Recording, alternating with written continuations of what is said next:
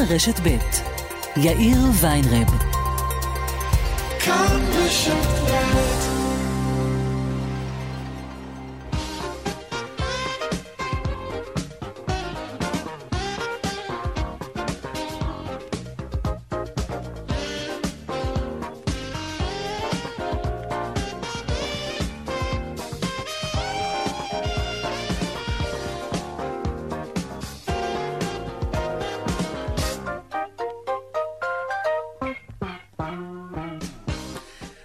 וכמעט שבע דקות, כאן צבע הכסף ברשת ב', יום שני. שלום רב לכם, העורך רונן פולק, המפיקה סמדר טל טכנאי השידור שלנו קובי בז'יק, הדואל כסף כרוכית כאן.org.il אני יאיר ויינרב, מעכשיו עד חמש, אנחנו מיד מתחילים.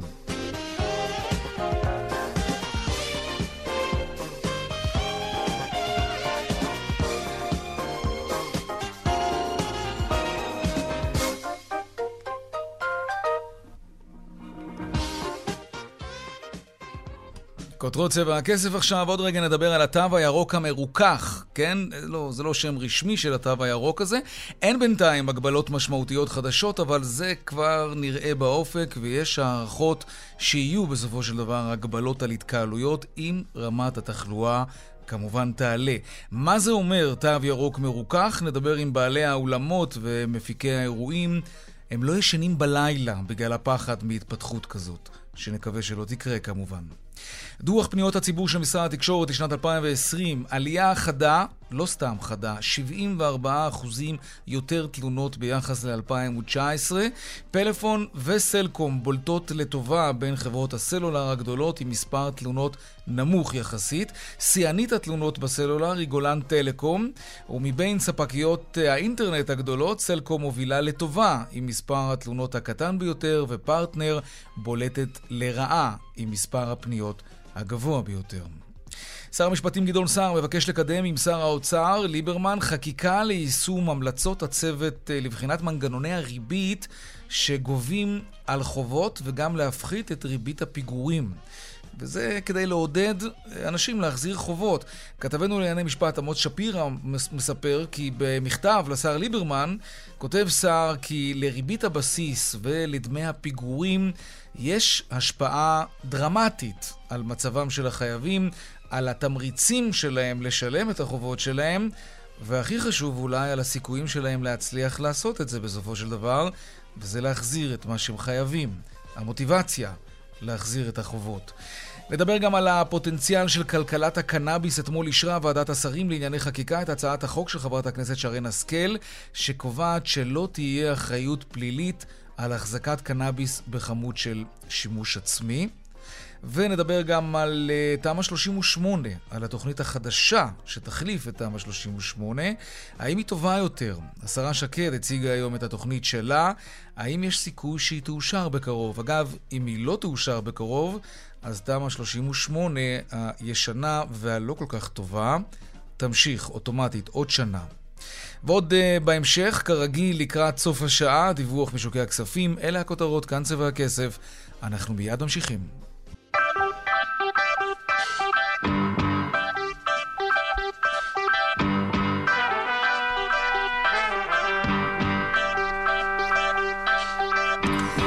יום שני, סיעות הבית מתכנסות לישיבות העשייה השבועיות, אז קצת פוליטיקה עוד לפני הכלכלה.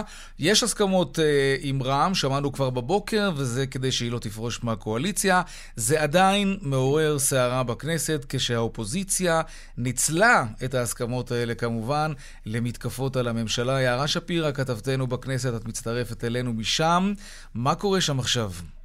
כן, טוב, אה, לא היינו מצפים אחרת כמובן מסיעות האופוזיציה, אבל אה, בהחלט, אחרי שמצייץ אתמול בלילה אה, יושב ראש סיעת רע"מ ווליד טאהא, שבימים הקרובים נראה עוד הטבות שהם קיבלו במסגרת המגעים האלה לטובת החברה הערבית, כך פותח ראש האופוזיציה נתניהו את ישיבת סיעת הליכוד.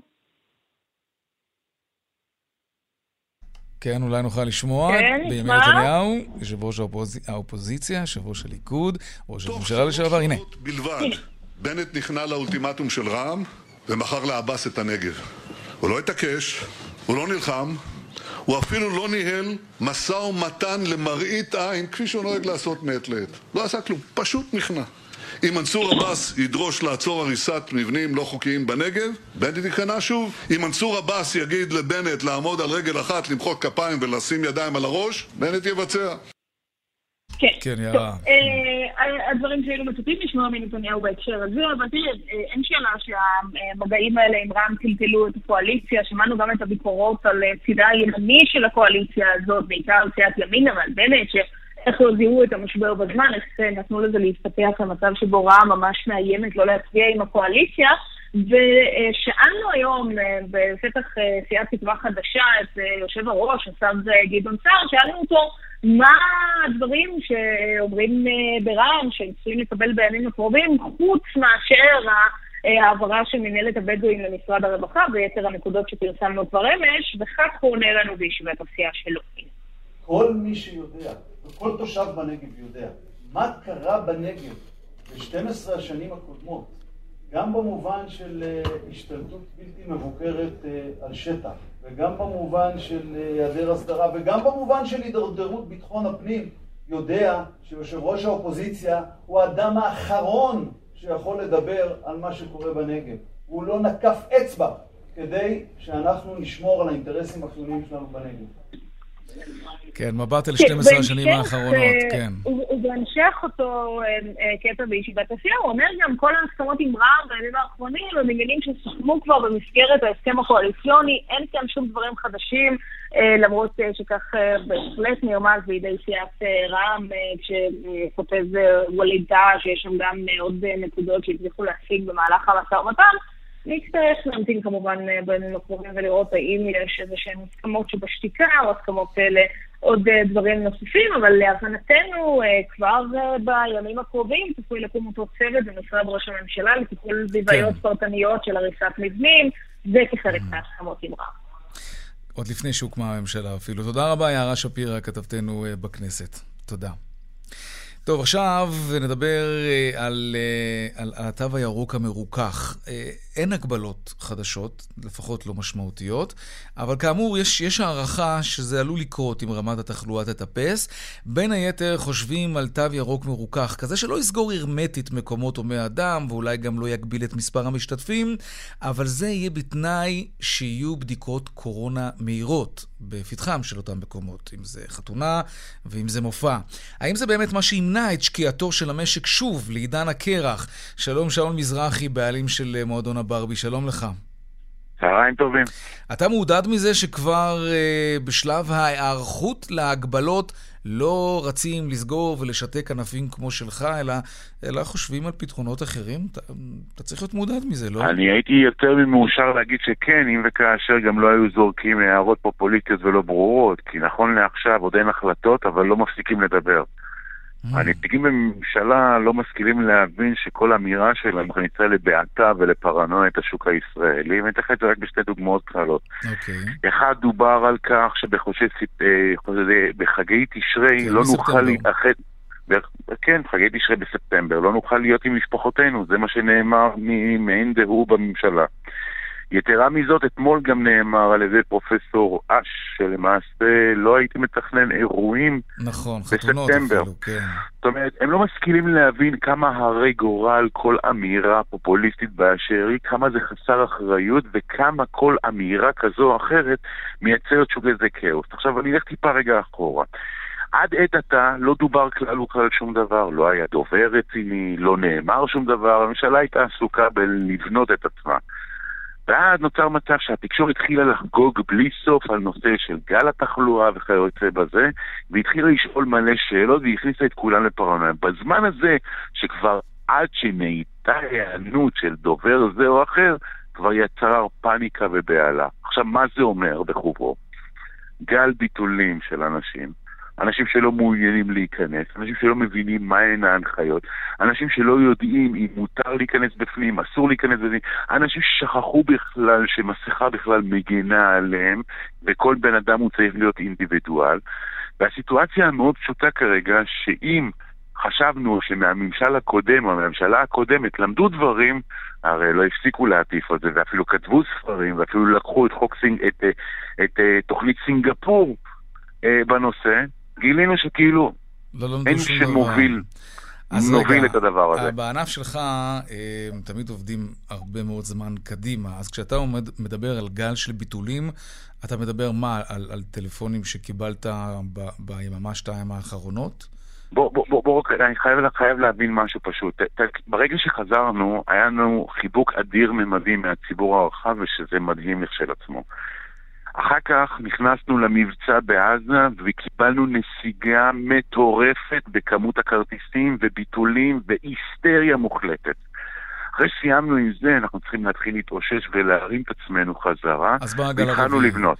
ולבנות למעשה את הביטחון העצמי עם הציבור, ואז התחילו כל האמירות הפופוליסטיות, גל רביעי, אז זה מה שאני שואל, אם אתה ממש מרגיש וכדומה. את זה, כלומר, אנחנו מרגישים. אנחנו מרגישים את הפרנויה של האנשים, אנחנו מבינים שאנשים לא מספיק, אנשים יכולים להתקשר אבל, מהיום אבל למחר, אני לא איך זה רוצה... בא לידי ביטוי? אני מנסה להבין ביומיום שלך איך אתה... חוסר קניות. כן, מתקשרים, שב על? מרכז ההזמנות, תבינו כן. על מה מדובר, אנשים בהיסטריה. עכשיו, אנשים מצפים מהיום להיום שהם לא יכולים, אני מפחד להגיע, אז מה הבעיה? אבל תגיד? אה, אה, אני מבין את הסיטואציה והיא באמת בלתי אפשרית, אבל עם מדיניות ביטולים אה, הוגנת, אני מניח שזה לא צריך לעצור את התוכניות של האנשים, ואם חלילה דברים מתבטלים, אז, אז אפשר כמובן לעשות את זה. גם הייתה חסות של המדינה על חלק כן, אבל אני אשאל מהאירועים. אותך שאלה, מה קורה אם בן אדם מתקשר לך ביום המופע, אני רוצה לבטל, ומה קורה אם אתה מתקשר יומיים לפני המופע, איך אני אמור לתכנן schedule, אהם. ואם אני ב sold out, למה אני כן צריך לבטל לו? בגלל הקורונה? כן. הרי הקורונה קיימת איתנו, אי אפשר להשתמש באצטלת הקורונה כל הזמן כתירוץ זה או אחר ולהגיד אני רוצה לבטל כי אני מפחד. עכשיו בואו, עושים את הדברים, אנחנו לא מדברים על אותם אנשים שנכנסים לבידודים שאנחנו מכבדים את זה, אנחנו לא מדברים על אותם אנשים שקיבלו מה שנקרא בי, אה, אה, קורונה ונאלצו כרגע לשבת בביתם, אנחנו לא מדברים על זה. אנחנו לא יכולים להיות אחראים על הפרנויה וההיסטריה שרווחת בציבור בגלל אמירה זו או אחרת שהיא חסרת אחריות. צריך גם להבין אותנו, אנחנו רוצים לנהל עסק. עכשיו, אם המופע הוא sold out חודשים מראש, הרי לא יעלה על הדעת שבן אדם יבוא ויגיד לי ביום המופע, ויגיד לי, תשמע, אני לא יכול להגיע כי יש קורונה. בואו, אנחנו גם צריכים לתכנן גם את ה schedule של כן. עצמנו. כן, אנחנו ברור. רוצים לדעת שיש לנו אופק קדימה לבוא ולבנות דברים קדימה, בלי להיכנס לפרנויה. עכשיו, אם הממשלה רוצה לעצור את המשק, בוא נעצור כרגע כאן ועכשיו את המשק, ולא נשמע כל אמירה פופוליסטית, הן בנושא של התרבות, או הן בנושא של האירועים. חס וחלילה. ולהבין שגם השווקים מלאים, ולהבין שהכל מלא. וכרגע הבעיה הגדולה, שאנחנו עדיין לא יודעים מה הבעיה. שהרי אין חולים קשה, והרי אין אנשים שצובעים על בתי החולים. בינתיים, רק שיימשך. ככה. כן, זה ברור. הלוואי, אבל למה להלחיץ את המערכת? שאול מזרחי, הבעלים של הברבי, תודה רבה על השיחה הזאת ובהצלחה. מה נגיד? תודה, תודה. אנחנו. עדיין באותו עניין. שלום נועם לוי, יושב ראש התאחדות בעלי האולמות וגני האירועים. שלום, ערב טוב. גם אצלך הטלפון צלצל היום? ביטולים? אה, תראה, אני דיברתי ואני אומר שהשיחה והאמירה של אתמול לדעתי הייתה מיו- מיותרת. והיום גם אה, מנכ"ל משרד הבריאות התנצל. ואנחנו בסך הכל, אה, גם משרד הבריאות הוציא הבהרה שאין שום כוונה לבטל או לדחות חתונות. ואני שמח שהם עשו את זה, כי באמת נגרם אתמול איזשהו נזק גדול. טוב, עד בלבול. ההתנצלות שלהם ועד ההבהרה שלהם, אה, איך נראה יומן האירועים שלך איך בספטמבר? זה נראה? זה נראה גרוע מאוד, כי אתה יודע, לסגור חתונה זה ממש כמו למכור דירה. זה משא ומתן, ובאים עם האורחים, עם ההורים, וחוזרים, ולוקחים עוד הצעות מחיר ועוד שאלות, ועד שהם סוגרים זה ממש תהליך ארוך. תגיד, ואז אני- במילה אחת, לבטל אה, כמות של חתונות של חודש שלם, זה כן. פשוט נזק עצום. אתה יודע, בשלהי הגל השלישי יצא לי להיות באירוע שבו עשו בדיקות אה, בכניסה לילדים, כאלה שלא לא התחסנו. אה, שמע, זה, זה, זה לא נעים הסיפור הזה, זה, זה די מהיר, אבל ההמתנה של 15 דקות עד התוצאה זה, זה מרגיז. אבל פתרון כזה, הוא מתקבל על הדעת מבחינתכם? תראה, כי זה כבר בוצע, אתה... זה כבר היה. אני יכול להגיד לך שאנחנו בקשר רציף עם משרד הבריאות, כולל אתמול בבוקר לפני האמירה, לכן היינו כל כך מופתעים מהאמירה. אבל אם אנחנו נלך קצת יותר אחורה וניזכר מה היה שסגרו אותנו, אז זה היה חתונות פיראטיות. וזה התבצע בכל מיני מקומות הזויים, הפריע לכל הציבור. אתה יודע, לקחו איזה וילה במושב, סגרו ממש את כל המושב, ורעש והכל. אז תמיד אמרנו שהמקום הטבעי לקיום חתונה הוא גן או אולם אירועים. וברור שאנחנו רוצים לשמור על האורחים. ואני חושב שגם יש הבנה בקרב האורחים, אם אמורים לעשות בדיקה במשך 15 דקות, אתה יודע, אנחנו מארחים יפה, אפשר לדאוג להם לשתייה והכול, זה לא ממש שהם סובלים בחוץ. אבל uh, למען הביטחון של כולם, ושכולם ירגישו uh, בנוער ובצורה נעימה להיות בפנים, אז זה מתקבל, וכל דבר שיגרום לנו לשתף פעולה עם משרד הבריאות כדי לשמור על uh, בריאות הציבור, אנחנו נשתף פעולה, וגם הציבור מבין את זה. Mm, תגיד, היה מי שהרים טלפון וכבר קבע אירוע לספטמבר, אולי אפילו קצת אחרי, והתקשר היום כדי לבטל? כלומר, ביטולים כבר היו? אז היו אה, חלק מהאולמות אה, ממש מאתמול ועד היום עוסקים בלהרגיע את הלקוחות, כי כולם mm-hmm. רצו לדחות וכולם עוד פעם אה, חזרו ממש לתהליך הסגירה, מה יהיה ומה יקרה ובואו נראה, ובאמת אנחנו עסוקים מאתמול בערב בהרגעה. וגם האמירה של משרד הבריאות קצת עזרה לנו להרגיע את הלקוחות, אבל אני יכול להגיד לך שעדיין לקוחות שרצו להזמין לספטמבר או אוקטובר, פתאום אה, משעים את החתימה ומבקשים להמתין. כן. כן, מבקשים להמתין. אבל צריך להבין דבר אחד, החתונות, גם במהלך הקורונה ובמהלך הסגרים התקיימו. אנחנו תמיד אמרנו, אצלנו זה המקום הבטוח, ואני חושב שמשרד הבריאות צריך להבין שככל שיש עלייה בתחלואה, לא צריך כל הזמן לשים את זה במשוואה עם חתונות. יש משחקי כדורגל ויש קייטנות, ויש מיקונוס ויש חיים שלמים שמתקיימים מעבר לחתונות, ולכן אנחנו צריכים ללמוד לחיות עם הקורונה, ולא אה, לחזור לימים האפלים של הסגרים והנזקים הכלכליים העצומים. מתי האירוע אנחנו... הראשון שלך, נועם? מיד אחרי תשעה באב? מיד אחרי תשעה באב, שבוע הבא יש לנו, אה, ברוך השם, חתונות. וכולם עובדים מאוד יפה. בינתיים הכל כי... מתקיים. הכל מתקיים והכל ימשיך להתקיים, כן. כי כולנו מבינים שאפשר לעשות את זה גם תחת מגבלות. נקווה שככה אבל... ימשיך. כן, נועם לוי, נכון. יושב ראש אה, התאחדות בעלי האולמות וגני האירועים, תודה. תודה. להתראות. דיווחי תנועה עכשיו. בדרך החוף צפון העמוס, מאוד עמוס, ממחלף נתניה עד מכמורת בגלל תאונת דרכים, סעו בזהירות. דרומה יש עומס ממחלף אולגה דרום עד מחלף חבצלת, ודרך שש צפונה עמוסה גם היא מקסם עד אייל, ובאיילון צפונה מחולון וקיבוץ גלויות עד גלילות, ודרומה מרוקח עד לגוארדיה, וגם ממחלף וולפסון עד מחלף קוממיות. עדכוני תנועה נוספים, בכאן מוקד התנועה, כוכבי 9550 ובאתר שלנו, אתר התאגיד, אתר כאן. הפסקת פרסומות קצרה, ומיד אנחנו חוזרים עם עוד צבע הכסף, נדבר על תמ"א 38, על התוכנית החדשה שהציגה היום השרה איילת שקד. האם היא יותר טובה מהתוכנית היוצאת, ומה הסיכויים בכלל לאשר אותה? נדבר עם שמאי ועם קבלן, נראה לאן זה הולך. מיד חוזרים. 27 דקות אחרי השעה 4, אנחנו uh, נדבר עכשיו על תמ"א 38. יותר נכון, uh, נדבר על החלופה לתוכנית הפופולרית הזאת, פופולרית אבל לא הכי מוצלחת בעולם. היו לה הרבה מאוד בעיות לאורך השנים. האם החלופה תדע לפתור את הבעיות האלה? שלום דנה ירקצי, כתבת התחום הכלכלי שלנו. שלום, יאיר. מה יש בתוכנית החלופית לתמ"א 38 שהציגה היום שרת הפנים שקד? אז קודם כל, אה, השרה שקד מציגה תוכנית לקראת...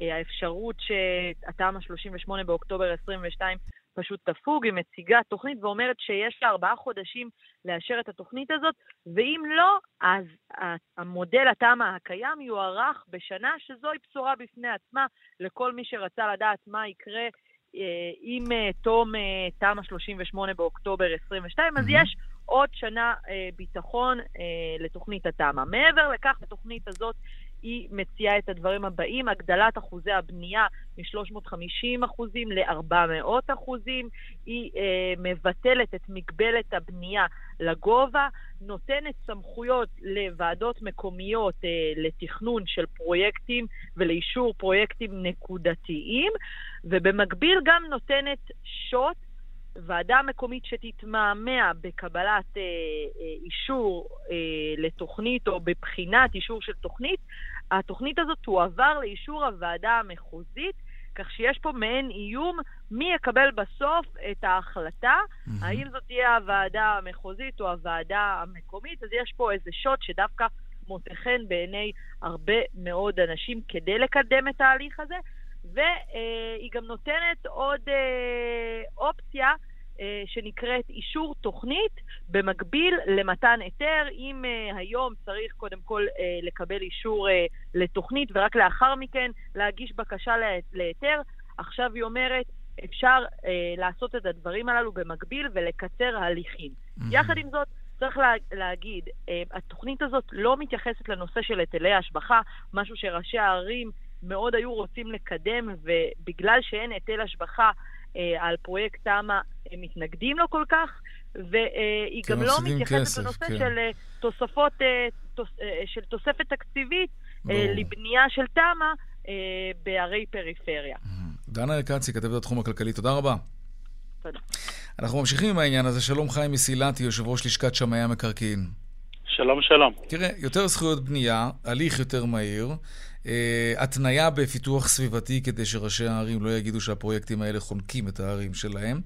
על פניו זה נשמע יותר טוב, לא? אכן כן, אני חושב שבהחלט יש לנו פה שרה שלקחה עניינים ברצינות, ובמקום אה, לדבר סחור סחור עושה פה מעשה. אה, כמו שציינה דנה קודם, יש פה שוט.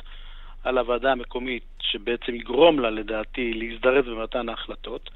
עניין היטל ההשבחה הוא באמת נושא רגיש, ובאמת צריך uh, לחשוב איך השלטון המרכזי מכניס יד לכיס ומאפשר לראשי ערים uh, לרצות לקדם את התמ"א, כי עד היום באמת החסם הזה של היעדר היטל השבחה היה חסם די רציני שגרם ללא מעט ראשי ערים למנוע פרויקטים מהסוג הזה.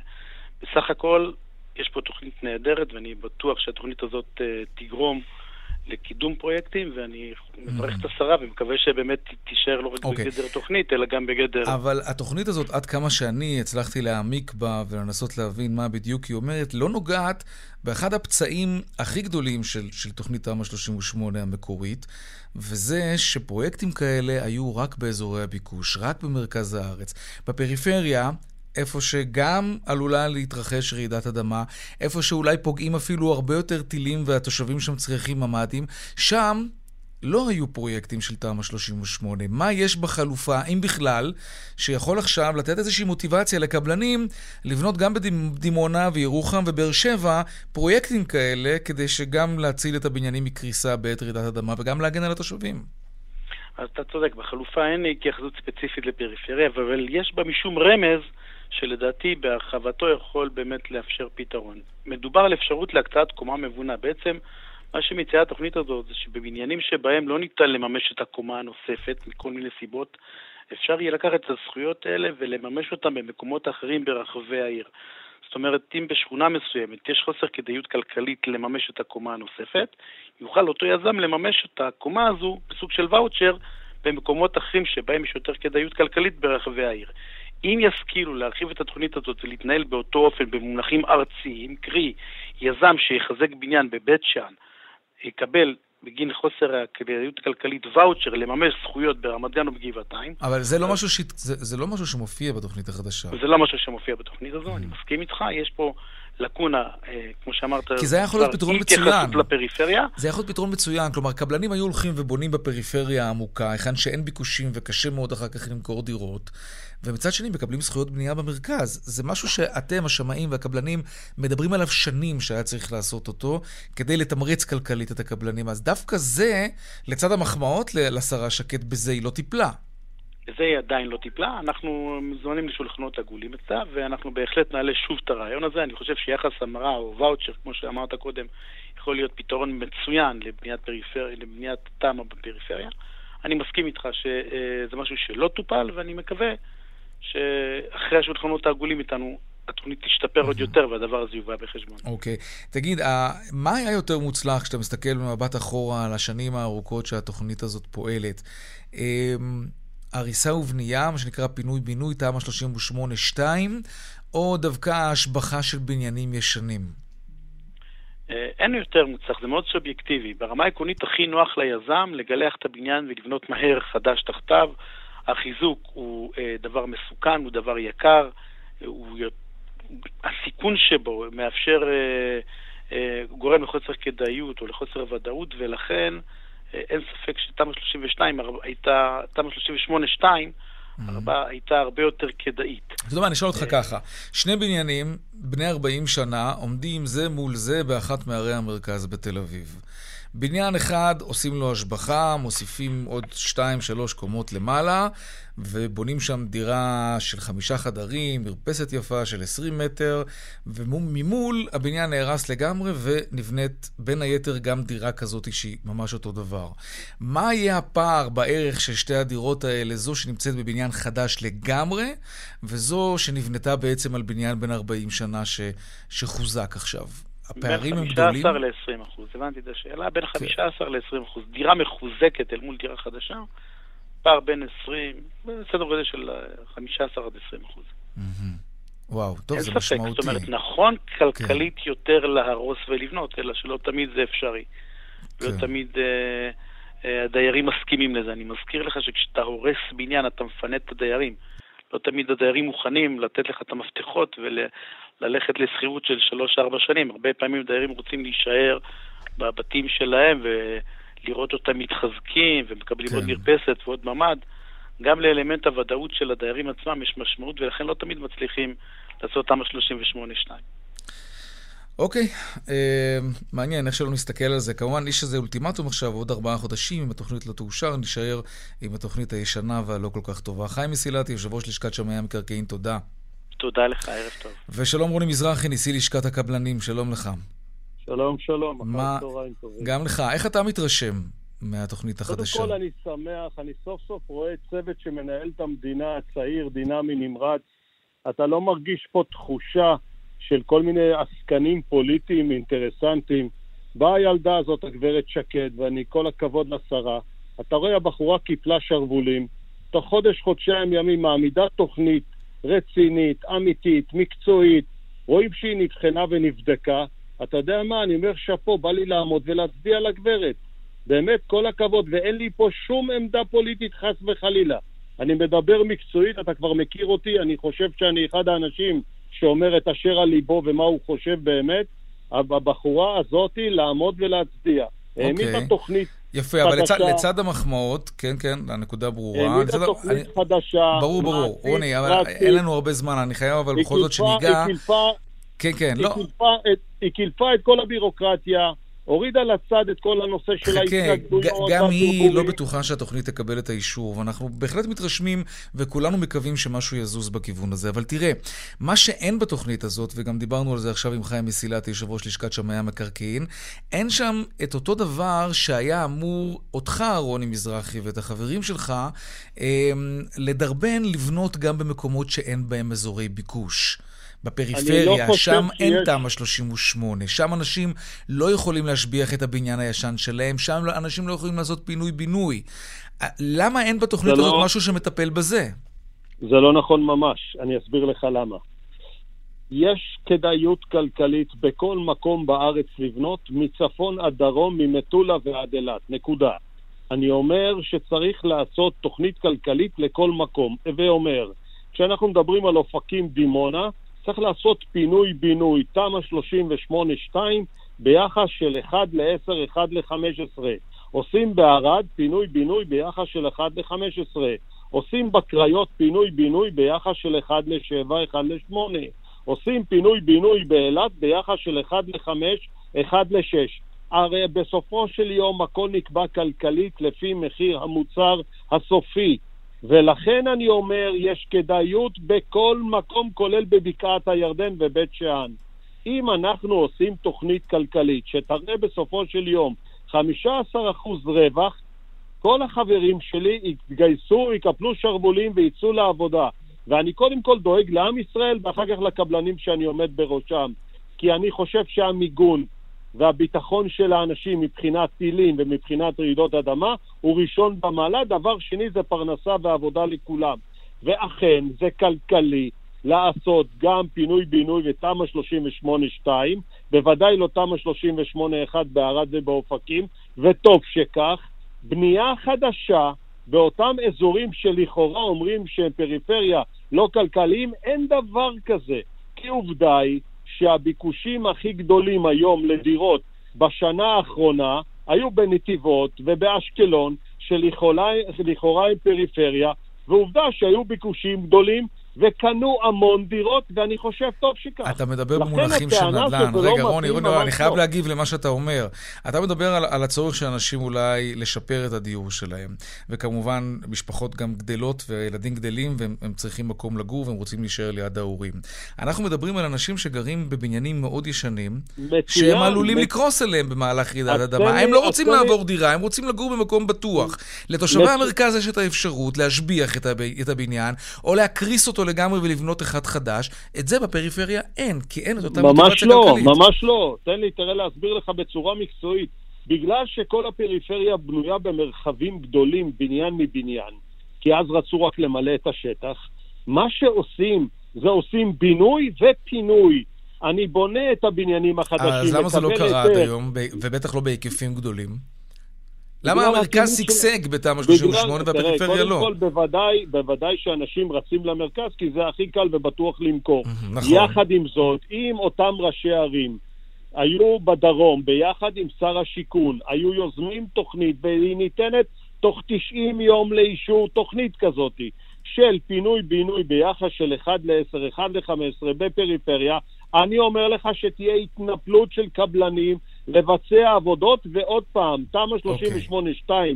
פינוי-בינוי, בינוי, ולאחר מכן הריסה של הישן. Mm-hmm. זה הכי חכם, זה הכי לא נכון. לא פינוי-בינוי, אלא בינוי-פינוי, כן. כן, מעניין. הבניינים, אוקיי. הבניינים בנויים שם במרחקים כל כך גדולים מאחד לשני, שזה המקום הקלאסי לעשות פינוי לא, לא כמו בתל אביב, שכולם גרים על כולם שם. תגיד, נכון, לסיום, אין לנו הרבה זמן. נכון. מה אתה אומר אני... על השיא בנטילת משכנתאות? רק אתמול פורסם, יותר מ-11 מיליארד טירוף, שקלים. טירוף, טירוף. זה אנחנו מדברים על 130 מיליארד ש"ח בשנה, משמע 33 אחוז מכמות המשכנתאות שיש היום בחוץ.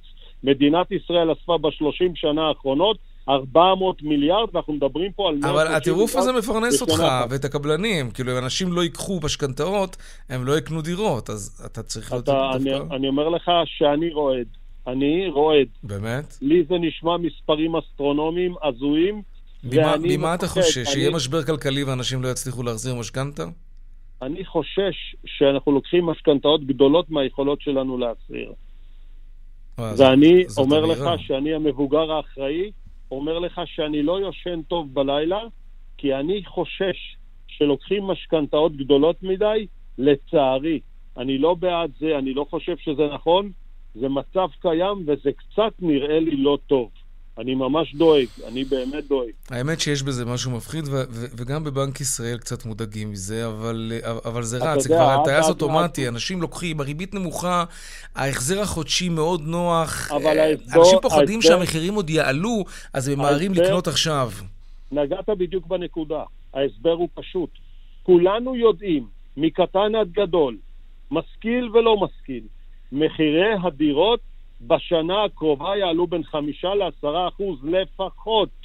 מחסור בעובדים, מחסור בקרקעות, בירוקרטיה מטורפת בהיתרי הבנייה. יש לנו פה בעצם סערה אחת גדולה, שכולם מבינים שהמחיר יעלה ולכן רצים ולקנות, וזה בסדר שרצים לקנות כי מבינים שהמלאי הוא בסך הכל שישה חודשים על המדפים. אבל לא להיות איזה מחיר כבד. אין משישה חודשים. כן. אבל רוני. המשכנתאות אני דואג, האמת אני דואג. רוני מזרחי, נשיא לשכת הקבלנים, תודה רבה לך על השיחה הזאת, וגם על הנורה האדומה שאתה מדליק. תודה. דיווחי תנועה עכשיו.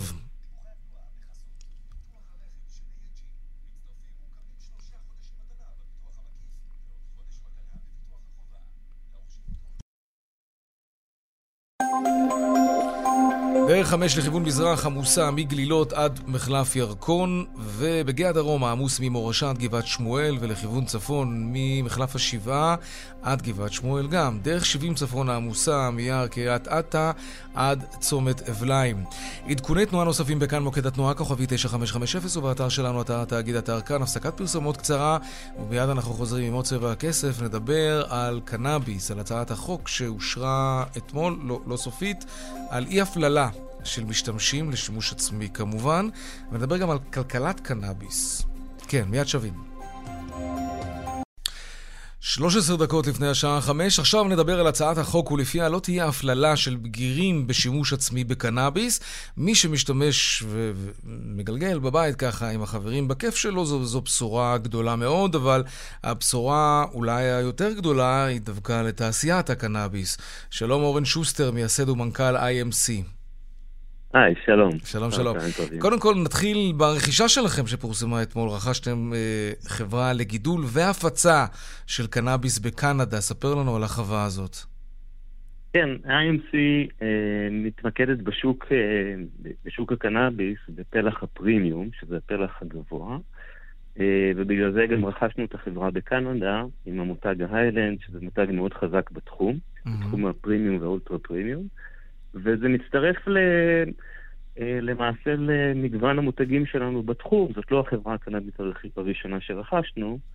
אה, אוקיי, אבל מה, מה אלה המותגים האלה בדיוק? מה, מה זה אומר? זה לא משהו שאמור לדבר ל, למשתמשי קנאביס, זה, זה בטח יותר קשור ל, לעולם הרפואה, לא? לא, זה דווקא בקנדה זה ממש, אה, יש לגליזציה בקנדה, זה mm-hmm. שוק הפנאי נקרא, וזה גידול של פרחי קנאביס ברמה מאוד גבוהה, בגידול אינדור, מה שנקרא, בתוך מבנה... והם מוכרים את הפרחים, ואנשים לוקחים ו- וקונים אליהם הביתה, או שהחברה גם מייצרת את, ה- את, את המוצר עצמו? רוב המוצרים שנמכרים היום בשוק הקנדי ובכלל בשוק מוצרי הקנאביס הם אה, פרחי קנאביס, mm-hmm. שאותם אנשים צורכים, ויש גם צורות אחרות אה, של עיבוד, כמו אה, מיצויים למיניהם, שמנים שהם חלקם mm-hmm. לשימוש מתחת ללשון, חלקם נכון. לשימושים אחרים. Okay. כן. אז אנחנו כמובן מספקים את כל המגוון של המוצרים שחוקי לספק אותם. אה, בקנדה זה מגוון הרבה יותר גדול מבישראל, mm. כי בקנדה כבר עברו את השלב של הלגליזציה. מה לא חוקי בקנדה, למכור שם למשל? איפה עובר הגבול? אפשר למכור שם ממוצרי דור ראשון, מה שנקרא, שאני מניח שזה גם יהיה מאוד דומה למה שקורה בארץ. דור ראשון זה מוצרים שהם פרחים, ועיבוד של פרחים למוצרים בסיסיים, שזה בעיקר מיצוי. כמו שאמרתי, מיצוי בעיקר... שמנים וכאלה. שמנים, בדיוק, mm-hmm. שמנים. אוקיי. עכשיו, השמנים האלה הם גם חומר בסיס לתעשייה הרבה יותר רחבה, כי בקנדה למשל, מהמיצויים האלה מסיקים אה, מאכלים, זאת אומרת, זה יכול להיות סוכריות ג'לי למשל, או סוכריות בכלל, או מסטיקים, או עוגיות, או כל מיני מוצרים כאלה שקוראים להם אדיבלס, מוצרים שהם אכילים, לאכילה, שזאת גם שיטת אה, צריכה, יכולים להיות גם מוצרים. אה, גם כמו חשיש למשל. כן. שזה ישר יש קונוטציה שלילית, אבל בשוק שהוא שוק, אה, שוק פנאי למעשה, זה גם אה, מוצר ש... בהחלט יכול להצטרך. אתה יכול בקנדה ללכת ולקנות מה שנקרא צינגלה? חשיש כן? מגולגל? ממש ככה? כן, איפה, ממש איפה ככה. בפיצוציות או שזה בבתי מרקחת? איך רוכשים את זה שם? כן, קוראים לזה פרי-רול, וזה למעשה מוצרים של סיגרות מגולגלות מראש, עם אה, מגוון מאוד רחב של דברים בפנים. עכשיו תגיד, החוק הזה, שאם הוא יעבור, אם וכאשר הוא יעבור וכולי, הצעת חוק, החוק של חברת הכנסת שרן השכל מתקווה חדשה, אה, יש לה השפעה כלשהי על חברה כמו שלכם? אני חושב שיש לזה השפעה בכלל למשק הישראלי, כי התרומה של קנאביס חוקי התרומה הכלכלית היא, היא מאוד גבוהה, גם ביצירת מקומות עבודה נוספים, בהיקף מאוד מאוד גדול. זה מנוע צמיחה, כך אומרים, כן, בהנחה שזה יהיה חוקי ו- ויסירו את כל החסמים. אני חושב שהיום, לפי נתונים של הרשות למלחמה בסמים, 27% מהאוכלוסייה הבוגרת משתמש בקנאביס בתדירות כזו או אחרת. עכשיו, אני אומר, אם, אם יש כזה אחוז באוכלוסייה ורובם אנשים נורמטיביים, משהו לא בסדר כנראה בחקיקה. כי לא הגיוני שכל כך הרבה אנשים נורמטיביים הם פתאום עבריינים. אה, אז אני חושב שיש פה איזו בעיה בסיסית, והטיפול הראשוני דווקא שעושים עכשיו... המרחק הוא גדול בין, ש... בין אי הפללה לשימוש עצמי, כלומר אף אחד לא יתעסק איתך אם ימצאו בבית אה, סיגרת אה, מריחואנה מגולגלת, לבין האפשרות של אותו אדם לרדת למטה לפיצוצייה ולקנות דבר כזה. נכון, אז אני חושב שיש פה... אפשר לחלק את זה לשני חלקים באמת. קודם כל, לטפל באנורמליה הזאתי שהופכים אנשים נורמטיביים לעבריינים. וזה האי הפללה והחשיבות של האי הפללה. צעד ראשון. החשיבות של הלגליזציה בעיניי היא פה להפוך תחום שעד עכשיו היה תחום לא חוקי, אה, שאפילו הייתה אכיפה עליו, הוציא המון כסף על האכיפה. נכון. ולהפוך אותו לתחום לגיטימי ועסקי, שעם פיקוח הרבה יותר מסודר, עם ניהול יותר מסודר. בוא. אה, שאפשר להפיק ממנו את כל התועלות הכלכליות למשק הישראלי. ובאמת, אני לא... תראה, אין, אין היום, לא מתועד אף מקרה בעולם עד היום, שמישהו קיבל מנת יתר של קנאביס ומת ממנה. להבדיל מדברים אחרים. אז אה, מדובר פה גם על על מוצר שמבחינה בטיחותית... טוב, אנחנו לא, לא, לא נוכל אה, להרחיב את היריעה עד לשם. רק תגיד לי, השוק הזה בישראל, מה הפוטנציאל שלו? כמה הוא יכול לגלגל לסיום תשובה קצרה? כי זמננו תם. אני מניח שזה אה, בטווח היותר ארוך, זה יהיה בכל מקום בין מיליארד לשני מיליארד דולר בשנה. אורן שוסטר, מייסד ומנכ"ל IMC, תודה רבה על השיחה הזאת. תודה רבה, וערב טוב. להתראות. עכשיו לדיווח משוקי הכספים.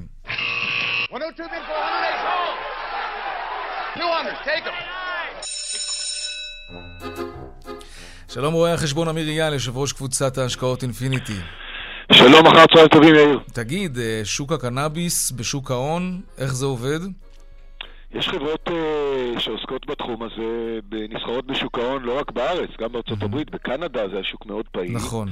התחיל כבועה אדירה של אבטחה, שגם לשימושים רפואיים, גם לשימושי פנאי. הבועה הזאת התנפצה לפני כמה שנים, והשוק חזר קצת להיות יותר נורמלי בחברות האלה ובשווי שלהם. והוא עולה בחזרה, מכיוון שיש מדינות שמתחילות לעשות את זה חוקי. Mm-hmm. זה בהחלט אה, תחום עסקי שבקטע לפחות הרפואי שלו גם יכול להיות בהחלט לגיטימי. אבל צריך. לבדוק בדיוק לגופו של עניין. אוקיי, okay, טוב, בואו נדבר קצת אה, על יתרות, תכף נעשה סקירה של השוק, על יתרות המטח של ישראל, יותר מ-200 מיליארד דולר. מה, מה קורה פה, תגיד? פשוט כיפת ברזל פיננסית שהתחילו לבנות אותה כבר לפני הרבה שנים. Mm-hmm. אבל 200 מיליארד דולר בקופת בנק ישראל אומר שמדינת ישראל אה, נמצאת היום עם הדירוג הגבוה הכלכלי שלה, עם יתרות מטבע מאוד גדולות, ובעצם בנק ישראל מתערב כל הזמן כדי למנוע את, ה, את המצב שבו השקל נהיה חזק יותר ויותר וזה פוגע ביצואנים שלנו. אז הוא קונה מטח. כן, כן 3.28 אגב שער הדולר אה, הנוכחי, טיפה עלייה. והאירו? אה, האירו עומד על 1.18.6 כנגד הדולר. אה, אה, תכף אני אתן לכם על, ה, על ה, מול השקל, אבל יותר חשוב על הבורסה של היום, שהיא כן. היום, שהיא, הבורסה היום מאוד אה, תנודתית, מגמה מאוד מעורבת, אבל בשורה התחתונה יותר ירידות שערים, ה-35 יורד בשתי עשיריות האחוז. המאה ה-25 יורד בשלוש עשיריות האחוז, הבנקים, מדד הבנקים שעלה מאוד חזק אתמול, מתממש בשבע עשיריות. למעשה, חוץ ממגזר התשתיות והאנרגיה, שטיפ-טיפה עולה, כל שאר מדדי המניות אה, בגדול הם אה, מראים על אה, ירידות שערים. מין איזשהו מימוש על רקע העליות של אתמול. גם בארצות הברית המדדים, החוזים עתידים היו חיוביים.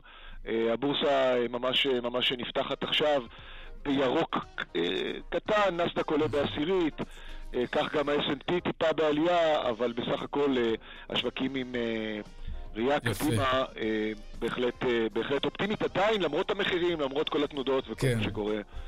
רואה חשבון אמיר אייל, יושב ראש אינפיניטי, תודה רבה. תודה לכם, כל טוב. להתראות. עד כאן, צבע הכסף ליום שני. העורך רונן פולק, המפיקה סמדר טל עובד. טכנאי השידור קובי בז'יק, במוקד התנועה אהוד כהן וחגית אלחייני. הדואל שלנו, כסף, כרוכית, כאן.org.il. מיד אחרינו שלי וגואטה, אני יאיר ויינרים, נשתמע כאן שוב מחר בארבעה אחר הצהריים אחרי החדשות. ערב טוב ושקט שיהיה לנו, שלום שלום.